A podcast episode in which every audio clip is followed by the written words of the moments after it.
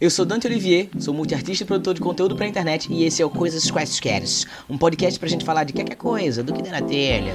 Aqui eu trarei histórias minhas e suas, conversas com pessoas massas sobre assuntos relevantes, na maioria das vezes, e o que mais for surgindo pelo caminho. Então, simbora. Esse podcast é oferecido a você graças a Anchor, uma plataforma gratuita e cheia de ferramentas para você gravar, editar e distribuir o seu podcast direto do aplicativo do celular ou computador. Na Anchor você pode ainda importar o áudio ou vídeo já existente e montar o seu episódio a partir dele, e também pode adicionar qualquer música do Spotify diretamente nos seus episódios. Hospedando seu podcast na Anchor, você pode distribuí-lo para o Spotify e para outras plataformas de áudio de forma super prática. Tem tudo o que você precisa para fazer um podcast podcast em um só lugar. Baixe o aplicativo gratuito da Anchor ou acesse anchor.fm para começar.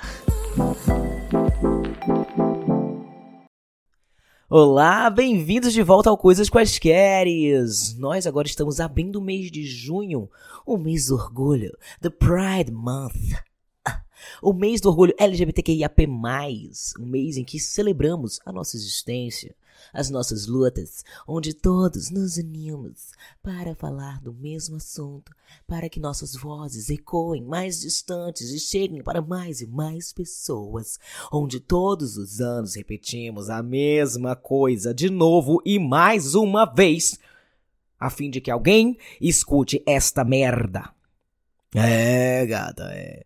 É um mês de muito orgulho de celebrar, uh, comemorar a parada, e tudo colorido na cidade, e. Mas também é um mês da gente dar uma reclamada, da gente. Uh, reclamar mesmo, coisa de reclamar. Que acho que a gente tá precisando reclamar das coisas.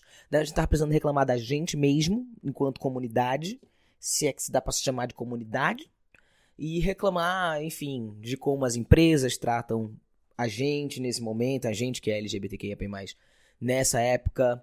É... Reclamar de preconceito e homofobia a gente reclama sempre. E a gente já, já, já sempre usa esse momento para reclamar disso. Mas eu, eu esse é um, um, um, mês do orgulho que depois de dois anos. Eu não, tô entrando. Eu tô, eu tô no meu segundo ano trabalhando com internet. Comecei em março de 2020. É. Comecei no março de 2020 a produzir vídeo. Em março de 2021 fiz um ano. Em março desse ano eu fiz o meu segundo ano e nem senti passar. Eu estou entrando realmente no meu segundo ano. Estou entrando não, né? Já passei no meu segundo. Ah! A matemática eu deixo com vocês. Mas estou assim nesse nesse mais uma vez entrando no mês do orgulho, que é um mês em que eu vou falar sobre as coisas de conscientização, de conteúdo sobre população LGBTQIAP+. E eu tô cansado. E assim, eu pretendo continuar trabalhando com a internet por, por bastante tempo. Bastante tempo. E eu sinto que cada vez, cada ano mais eu vou estar mais cansado. Mas também é isso, né? Também, assim, é, é o que eu escolhi fazer da minha vida. E nem to, todos os empregos vão ter coisas boas e coisas ruins. E essa é a questão, a, a, questão do meu. Qual é o problema, Dante? Falar de, de mês do orgulho? Não. Você não tem orgulho de ser quem você é? Não. Calma. Calma, gata, que eu tenho sim. Bastante. Amo quem eu sou amo ajudar as pessoas que, que são também se identificam como pessoas trans, como pessoas bis ou pans, ou enfim, pessoas LGBTQIA+, no geral. Adoro poder ajudar. Mas ao mesmo tempo, eu me sinto. Já é uma exaustão que eu trago de uns anos. Porque antes de eu trabalhar com internet, eu. Desde que eu me coloquei publicamente enquanto homem trans, eu tenho falado muito sobre isso. Lá em Recife. É porque agora eu não tô em Recife, agora eu tô em São Paulo gravando no momento que estou gravando esse podcast. E quando você estiver ouvindo, talvez eu também esteja indo de São Paulo. Mas quando eu tava em. Assim que eu comecei a minha transição, eu já comecei a ir pros lugares. Já fiz documentário que falava sobre transexualidade masculina. O nome dele, inclusive, é esse. Se você for lá no YouTube e botar transexualidade masculina, provavelmente você vai ver um documentário de 17 minutos de um Dante de 19 anos respondendo várias perguntas. De uma forma que com certeza não responderia hoje mas vamos é, acolher esse pequeno Dante, porque isso já fazem sete anos. e aí, enfim, desde então eu venho falando, estando em escolas, em lugares culturais, enfim, dando palestras em empresas, dando palestras em Recife. E aí teve um momento também que eu cansei de falar sobre isso. E aí, até quando eu cheguei na internet eu demorei um pouquinho pra Ah, para falar sobre pautas trans porque eu tava cansado. E eu passei alguns anos muito, muito imerso, falando, falando, falando, falando, falando. Teve um momento que eu, tipo, sumi. Parei da palestra, parei de frequentar os círculos é, LGBTQIA+, e esses lugares, porque, eu, assim, esses círculos de militância, né? Porque eu tava exausto de estar tá falando as mesmas coisas com as mesmas pessoas. Ou então respondendo as mesmas perguntas para as pessoas cis. E não evoluindo as discussões. Isso era uma coisa que me frustrava bastante, não evoluir as discussões. Tipo, eu tô há dois anos, isso lá, quando eu tinha 19 anos. Eu, quando, bateu, quando eu fiz 21 anos, eu tava exausto, pensando assim, porra, eu tô há dois anos aqui, respondendo sempre as mesmas perguntas, nas mesmas palestras, que não são as mesmas palestras, são lugares diferentes, mas elas são essencialmente as mesmas coisas, de novo, de novo, eu tô fazendo a mesma piada, gastando essa piada aqui, nem tem graça mais para mim. E é porque eu tinha algumas piadinhas que eu soltava pra cativar, né, o público. Eu acho que todo mundo que faz palestra, que trabalha com alguma coisa assim de comunicação, desenvolve seus mecanismos de cativar o seu, seu público, a sua audiência. E aí, eu cansei. Ai, beleza. Deu um tempo. Comecei a trabalhar com internet. Comecei a fazer os vídeos do meu jeito também, que era uma coisa que eu, gostava, que eu gosto muito. Que eu não tô mais suscetível às perguntas dos outros, mas eu tô criando as minhas narrativas, conversando sobre as coisas que eu quero conversar no momento que eu quero conversar. Até porque tem uma coisa muito sacana que rola nessas entrevistas dessas perguntas que as pessoas fazem, que as pessoas nem sentem que estão fazendo. Mas assim, as pessoas perguntam muito do seu sofrimento, das dores, da transfobia, da LGBTfobia, da bifobia, da homofobia. E querem que você rememore, que você traga os momentos que você sofreu à tona, que você conte ali para as pessoas se compadecerem da sua história. E galera, isso é uma puta sacanagem. Porque assim, acaba. Você vai trazendo de novo, de novo, de novo, de novo, de novo, de novo, de novo, de novo, de novo, de novo, de novo. Uma memória que lhe feriu. Que lhe machucou de um momento que pode ter sido traumático para você. E é muito injusto tá um monte de gente cis pedindo pra tu falar de novo daquela coisa que pode ter sido um trauma na tua vida. Sabe? Quando você começa a superar, aí você vai ter que falar isso de novo. E obviamente que você não tem obrigação, mas ao mesmo tempo você se submeteu a estar ali falando, dando uma palestra. E, enfim, assim. Um dos, acho que um dos motivos que me fez cansar foi porque toda vez eu tinha que rememorar alguns momentos traumáticos para mim. Momentos que foram muito difíceis da minha relação com a minha família, momentos que foram muito difíceis das minhas relações amorosas, violências que eu sofri na rua e que eu tava me causando é, microagressões, sei lá se esse termo existe, eu tava me, me agredindo a partir do momento que eu me submeti a estar tá ali falando para aquela galera as minhas vivências. Ao mesmo tempo, eu entendo que é muito importante tá falando para as pessoas sobre as nossas vivências, humanizar pessoas trans, trazer as pessoas mais para junto da gente, as pessoas entenderem as nossas pautas, as nossas lutas, as nossas dores, derem empatia, é extremamente importante. Só que eu, sei lá, tô tentando buscar novas formas de fazer isso porque eu tô cansado.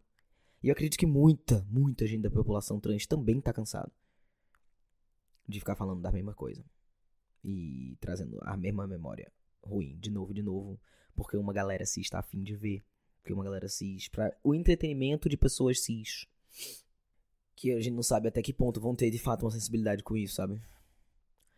E aí, estamos aqui. O tema do podcast de hoje depois desse tempo todinho, dessa, essa, esse discurso todinho, é orgulho para quem?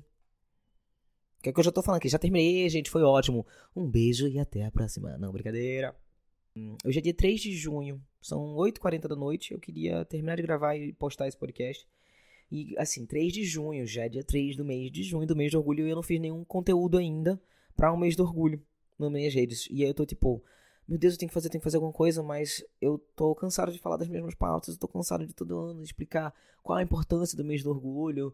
E ah, eu acabei de fazer, acabou, janeiro foi ontem, e eu acabei de fazer um vídeo falando da importância do dia do, do mês do, da, da visibilidade trans, do mês da visibilidade do, do dia da visibilidade trans e eu acho extremamente importante falar sobre isso porque eu sei, eu na internet você vê quantas pessoas não sabem sobre esse assunto, como é uma bolha muito pequena que sabe sobre esse assunto, que entende por quê. Mas. Eu tô cansado, eu sou uma pessoa só, sabe? Eu acho. Por isso que é bom ter vários, vários criadores, vários criadores fazendo várias coisas. Mas eu tô num momento, nesse momento agora, eu tô numa pequena crise de. Putz, eu já tô. Já me atrasei. Já tô começando o mês do orgulho atrasado, já tô começando o mês do orgulho atrasado. Caramba, Dante, que criador de conteúdo é você?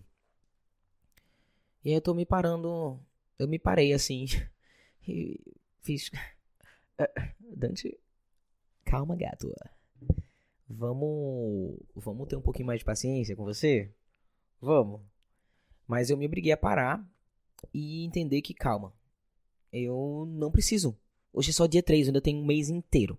Eu ainda tenho um monte de dias para pensar conteúdos, para trazer conteúdos, para me organizar com Vic, que é minha editora, de para editar os vídeos, dá para construir um cronograma ainda. É só o dia 3, cara. Mas a gente fica né, nessa ansiedade. A, a, a sociedade nos coloca nesse, nessa ansiedade. Ela, ela, ela quer, ela exige pessoas produtivas. E ela quer que a gente seja produtivo o tempo inteiro. E eu tô sendo super produtivo. Tipo, eu, eu tô em São Paulo, eu já fiz um monte de coisa. Eu fui pra Fashion Week. Eu vou, tô fugindo da pauta, né, gente? Não é sobre isso que vocês querem ouvir eu falando hoje. Mas enfim, eu tava numa pequena crise de produtividade. Eu senti que eu devia estar sendo mais produtivo com relação ao mês do orgulho LGBTQIA+. E eu não estava sendo. E aí esse podcast é meu primeiro ato. E é um ato de uma pessoa cansada. Mas, enfim. Vamos para a segunda pauta desse podcast. Seguindo as pautas clichês desse mês do orgulho, tu sabe de onde surgiu o mês do orgulho? De onde, é, de onde é que vem? Ah, por quê? Mês do orgulho por quê? Por que, que a gente celebra em junho um mês do orgulho LGBTQIAP+. O dia do orgulho mesmo, da, da, o, dia, o dia da culminância, o dia do orgulho LGBT, é no dia 28 de junho.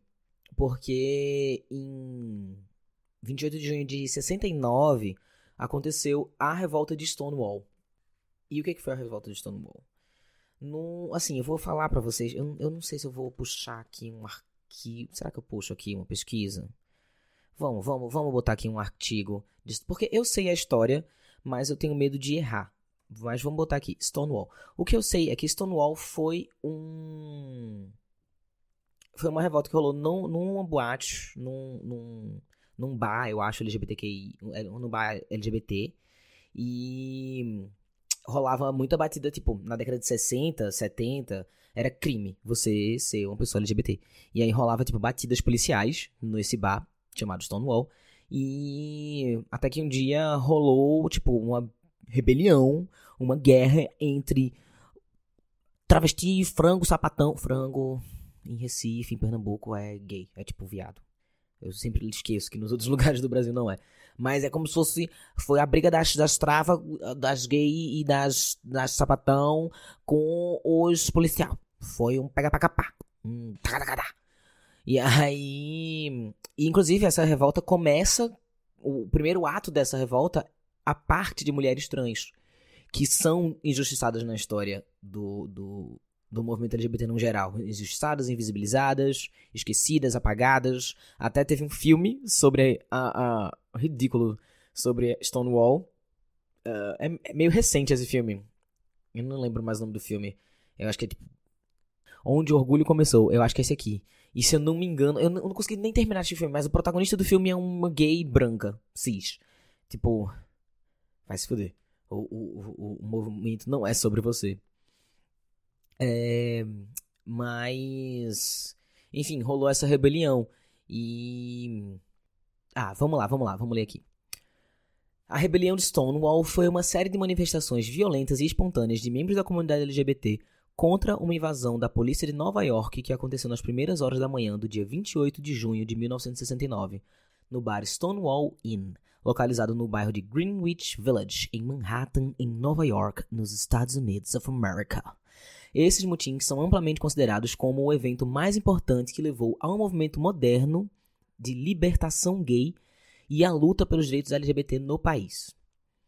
Homossexuais estadunidenses das décadas de 50 e 60 enfrentaram um sistema jurídico anti-homossexual. Os primeiros grupos de homossexuais do país tentavam provar que os gays poderiam ser assimilados pela sociedade e apoiavam um sistema educacional não confrontacional para homossexuais e heterossexuais.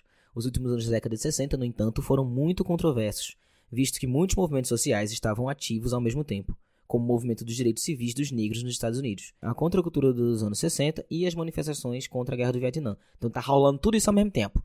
Essas influências, juntamente com o ambiente liberal da região de Greenwich Village, serviram como catalisadores para as revoltas de Stonewall. Então era um momento em que, tipo, tava rolando vários movimentos de. movimentos sociais mesmo, assim.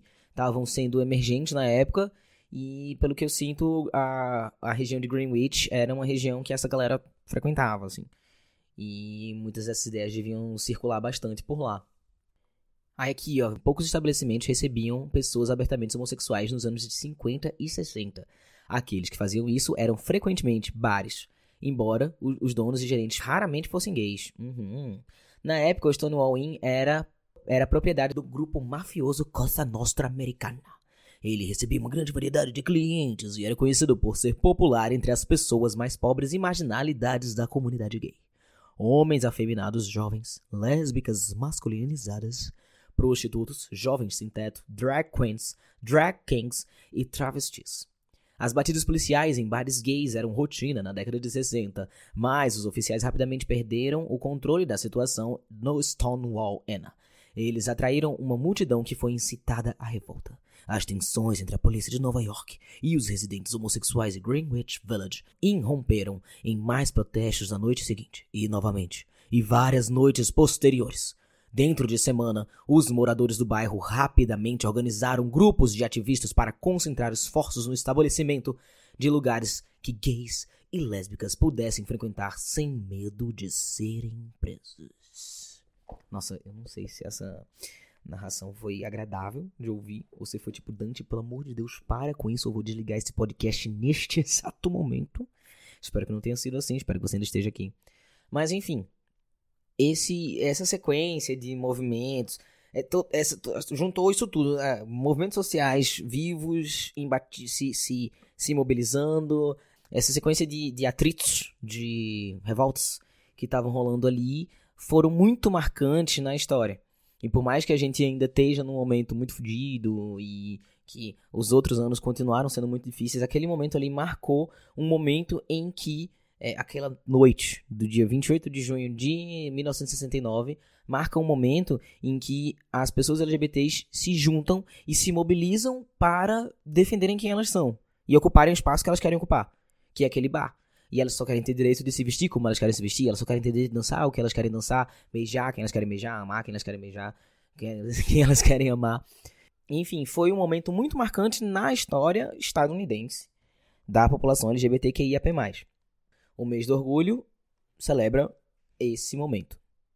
E eu acho muito importante sempre falar da história do por trás do, do, do mês do orgulho, porque a gente tá sempre falando do porquê que a gente tem o mês do orgulho, tipo, ah, pra gente se unir, pra gente juntar nossas pautas, falar, levantar nossas vozes, dar as mãos uns aos outros e todo mundo falando sobre o mesmo assunto, é mais fácil a nossa voz ecoar. Mas eu sinto que as pessoas, num geral, sabem muito pouco sobre a sua própria história, tipo, sobre a história da nossa comunidade. Eu acho, eu não, não sou estadunidense, eu não vivi Stonewall, mas eu entendo que aquele momento é um momento histórico que faz parte de quem eu sou, que ajudou a construir o terreno para o momento em que eu tô hoje, para o lugar em que eu tô hoje, vivendo a vida que eu vivo hoje. E é como a gente estudar Segunda Guerra Mundial, é como a gente estudar Primeira Guerra Mundial, Guerra Fria, ditadura militar. É, eu, eu acho tão importante quanto. A gente tem que entender a nossa história, absorver a nossa história pra não repetir os mesmos erros, pra entender de onde a gente vem, pra entender o que, que a gente já lutou por, sabe? É um, e é um tipo de história que a gente não vê na escola. Então, ela tem que partir da gente, enquanto comunidade, enquanto pessoas LGBTs. A gente tem que entender e buscar qual é a nossa história. Porque a gente não tá aqui à toa, a gente tá aqui de graça. Tipo, o mês do orgulho não é fachada de empresa colada bandeira do arco-íris, toda coloridinha, bonitinha, e sabe? É um, um, um, vem de um lugar de luta e a gente tem que propagar e falar sobre a nossa história. E pesquisar sobre a nossa história. E nessa vontade de conhecer, de que vocês conheçam mais a história, se empoderem mais da história que é de vocês, é, eu vou deixar recomendado aqui para vocês assistirem o documentário no Netflix chamado A Morte e Vida de Marsha P. Johnson. Marsha se escreve M-A-R-S-H-A. P. Johnson. J-O-H-N-S-O-N. Mas acho que quando você botar Morte e Vida de Marsha, já vai aparecer. Talvez só com Morte e Vida já apareça. E. É um documentário muito bom que conta a história de, dessa, de, dessa Marsha P. Johnson, que morreu em 92. E, enfim, é sobre uma, uma ativista tentando recontar a história dela, tentando investigar, né? Remontar a história dela. E, enfim, é um documentário muito bom. Fala um pouco sobre a história, fala sobre Stonewall, fala um pouco sobre toda essa história. É bem bacana. É uma recomendação que eu sempre dou para as pessoas. E tem um outro documentário que eu acho que é Revelação. Esse documentário chamado Revelação, ele também é muito bom, também tá na Netflix. E ele. Várias pessoas que são influentes dentro da, da arte e dos, dos estudos sobre transgeneridades, eles analisam o impacto de Hollywood na comunidade trans. Eles falam sobre como Hollywood retratou e construiu um imaginário sobre quem são as pessoas trans colocando elas como violentas, colocando elas como vilãs, como pessoas mentirosas e como, como Hollywood construiu no inconsciente das pessoas uma imagem terrível, terrível das pessoas trans. É um documentário incrível também, ele é bem curto, ele, deve, ele tem 1 hora e 47, tipo, é menor do é, é tamanho de um filme para criança, de um longa-metragem infantil, porque hoje em dia todo filme tem quase 3 horas. Mas é muito, muito bom e ele é muito dinâmico, assim. É um outro documentário que eu queria muito que todo mundo assistisse, se fosse possível, assim.